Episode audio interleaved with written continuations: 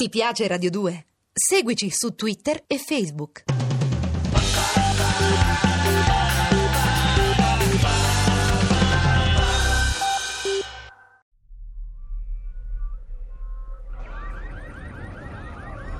È martedì, 11 settembre. Sono le 9 e 16. Il cielo sopra New York è ancora e sempre più un inferno. Da circa 30 interminabili minuti, le torri gemelle del World Trade Center hanno subito un duplice attacco terroristico. Due aerei di linea americani sono stati dirottati e a distanza di soli 16 minuti l'uno dall'altro hanno centrato gli edifici colpendoli come due immensi proiettili. Mai nulla di simile era stato visto prima d'ora nella storia dell'umanità. L'America è sconvolta, impietrita. Il mondo è sconvolto, impaurito. Il terrore ha attraversato il pianeta intero come una corrente sinistra e lo percorre come un brivido freddo, micidiale. Quelle immagini hanno qualcosa di insolito, di inconsueto e allo stesso tempo di già visto. Miliardi di uomini nel mondo, in questi minuti, non riescono a staccare gli occhi dagli schermi televisivi delle emittenti americane, che trasmettono in diretta le immagini dei due grattacieli, che fumano come due tragici, immensi comignoli, come altissime, incredibili candeline, in un cielo limpido e sereno di settembre. Qualche migliaio di persone invece, in questi drammatici istanti, lotta ancora per sopravvivere, proprio all'interno di quelle due torri ferite. Torri che stanno lentamente, inesorabilmente morendo. Quelle persone ancora non lo possono sapere, ma a quell'ora mancano più o meno 70 minuti a Ground Zero. Torre Nord, 106 piano, uffici della Bloomberg, ore 9 e 18. Il secondo aereo è entrato nell'altra torre gemella da 16 minuti. 9 e 18, email. Peter, stai ancora dentro l'edificio? 9 e 19, email. Sì, Kevin, ma non posso muovermi. 9 e 20, email. Peter, stai bene? 9 e 20, email. L'aria nella stanza sta diventando davvero irrespirabile. È piena di fumo. 9 e 21, email. Ti stanno dando istruzioni. 9 e 25, ultima email. No, siamo obbligati a restare dentro un ufficio pieno di fumo. Tutti sono sempre più preoccupati e la stanza ormai si sta riempiendo completamente di fumo. Non respiriamo più. Devo spegnere il PC.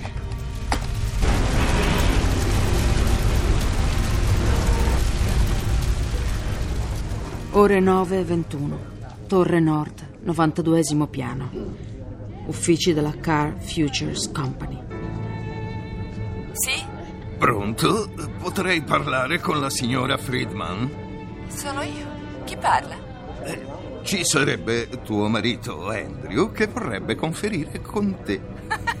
Al diavolo, Andrew. Non fare sempre il cretino con me. Che c'hai adesso? Devi scusarci, ma purtroppo qui in ufficio siamo costretti a stare tutti insieme in una stanza. E come sai l'ambiente è piuttosto piccolo e l'aria scarseggia. E apritele quelle finestre. Liz, è quello che sto tentando di dire ai colleghi da un paio di minuti, ma non ne vogliono proprio sapere. Lavori lì già da un paio di mesi, Andrew. Potresti cominciare a farti rispettare, no? Hai perfettamente ragione, mia cara. Presenterò le mie rimostranze al capo. Ma eh, adesso scusa, devo mettere giù il telefono. C'è la fila di gente che deve chiamare a casa. Vai, cara. Ti adoro, Andrew. Ma tornatene a casa al più presto, ti prego.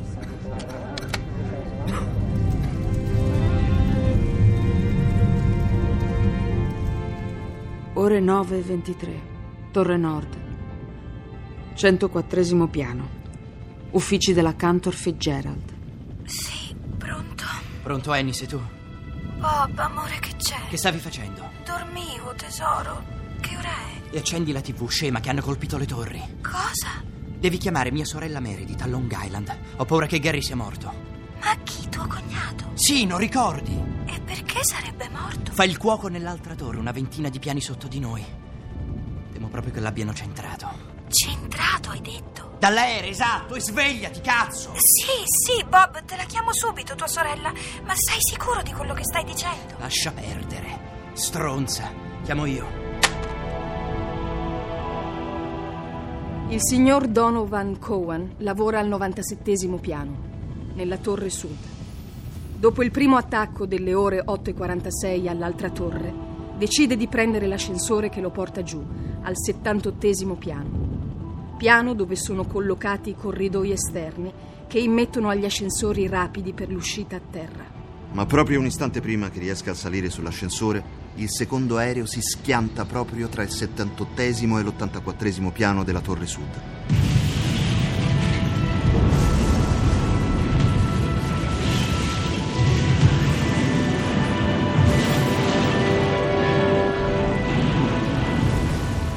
Il signor Donovan Cowan e la sua amica Doris Torres saranno le uniche due tra le 18 persone che si trovavano proprio lì in quel momento che riusciranno a uscire vivi dall'edificio appena centrato dal secondo aereo.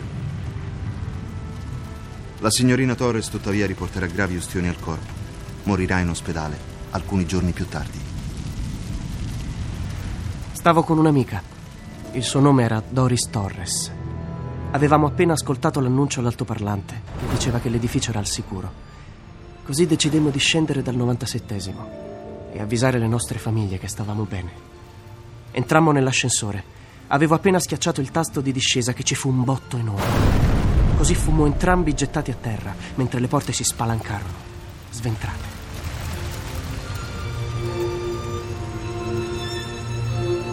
Il calore durò più o meno 15 o 20 secondi, poi finì.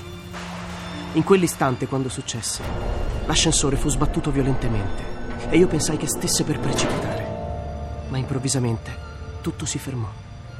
Così quando fu tutto fermo, entrambi fummo in grado di uscire fuori. Ce la faccio. Dio mio, non sento più le gambe. Non sento più Donovan. Coraggio! Forza, Doris. Sollevati, alzati. Dobbiamo uscire di qui. Dai, dobbiamo uscire, Doris, in fretta! No, vai tu, io non riesco a muovermi. Tranquilla, no, non ti preoccupare. Ci penso io a te, qui non ti lascio. Dai, appoggiati. Appoggiati a me, dai, forza. Dai, così, dai! Dai! Sì. La sollevai e me la misi sulle spalle, come un sacco vuoto. Era leggera. Poi mi diressi verso la luce che veniva dal corridoio. Tutto quello che ricordo fu che mi guardai intorno e mi sembrò di essere entrato in un film dell'orrore. Persone sbattute dappertutto, sangue, ovunque, corpi e pezzi, gente che gridava e piangeva. C'era uno a terra che aveva tutti gli intestini di fuori. Un vero film dell'orrore, ve l'ho già detto. Così cercai di capire bene cosa potesse essere successo. Pensai subito ad una bomba. Non avrei mai potuto immaginare che fosse stato un aereo. Appoggiati a me. Così, Doris, sì. Sì, così, così. Dai, dai che ce la fai, forza. Respira piano, che qui è pieno di fumo, respira piano. Non sento più niente lì sotto, Donovan. Oddio, mi brucia tutto.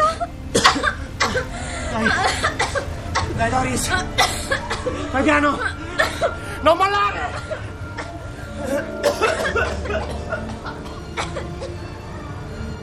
C'era un fumo denso dappertutto. Così cercai di camminare in direzione delle finestre e trovai giusto una finestra che era andata in frantumi. Così cominciai a prender fiato attraverso quella finestra aperta. Rimasi lì, più o meno tre minuti. E poi un tipo, non so proprio chi fosse, disse che aveva trovato una scalinata per scendere a terra. Quello lì, a quanto pare, era in grado di muoversi un po' meglio degli altri e così cercava di far uscire più gente possibile. Io invece cercavo solo un po' d'aria. Se solo avessi pensato che quelle finestre stavano per precipitare di sotto nel vuoto, sarei entrato ancor più nel panico. Non ci pensai. E dopo un po' mi mossi e trovai la famosa scalinata. Così cominciai a scendere. Scesi di corsa tutti i 78 piani che ci separavano da terra senza fermarmi mai. Avevo Doris sulle spalle, che dopo un po' aveva smesso di lamentarsi. Ricordo che anch'io perdevo sangue, ma non ricordo di aver provato dolore per le scottature. Fu solo alla fine della discesa che cominciai a sentirmi davvero male. Doris, quando arrivammo, era abbastanza cosciente. Aveva gravi ustioni su tutto il corpo per almeno il 50%. Però in quel momento ero davvero felice. Pensavo che ce l'avevamo fatta, l'avevamo scampata. E pensai che anche lei si sarebbe salvata. Se non altro per il fatto che le porte dell'ascensore si erano chiuse al momento dell'impatto e l'avevano in qualche modo protetta dalle fiamme. Sì, in effetti io ero stato ancora più fortunato, se non altro perché caddi a faccia in giù, sotto di lei. Doris non aveva certo un fisico molto robusto, era piuttosto minuta e non molto alta. Forse è per questo motivo che lei invece non ce l'ha fatta. È morta in ospedale, qualche giorno dopo, soffrendo moltissimo. Torre Nord, piano stradale. Sono le 9 e 25 minuti. Mancano 63 minuti a Ground Zero. Avete ascoltato la quarta puntata di 102 minuti a Ground Zero. Ultime voci dalle Twin Towers. Radiofiction ideata, scritta e diretta da Massimo Guglielmi. Con le voci di Riccardo Rossi, Valentina Carnelutti, Patrizio Cigliano, Giorgia Lepore, Danilo De Girolamo, Alessandra Arlotti, Lorenzo Lavia, Camilla Coltellacci, Vladimiro Grana, Michaela Pignatelli, Sara Alzetta. Realizzazione del suono Alfredo Guerrieri. Consulente musicale Marco Ponce de Leon. Un programma a cura di Vissia Bachieca. Posta elettronica sceneggiato chiocciola rai.it. Ti piace Radio 2? Seguici su Twitter e Facebook.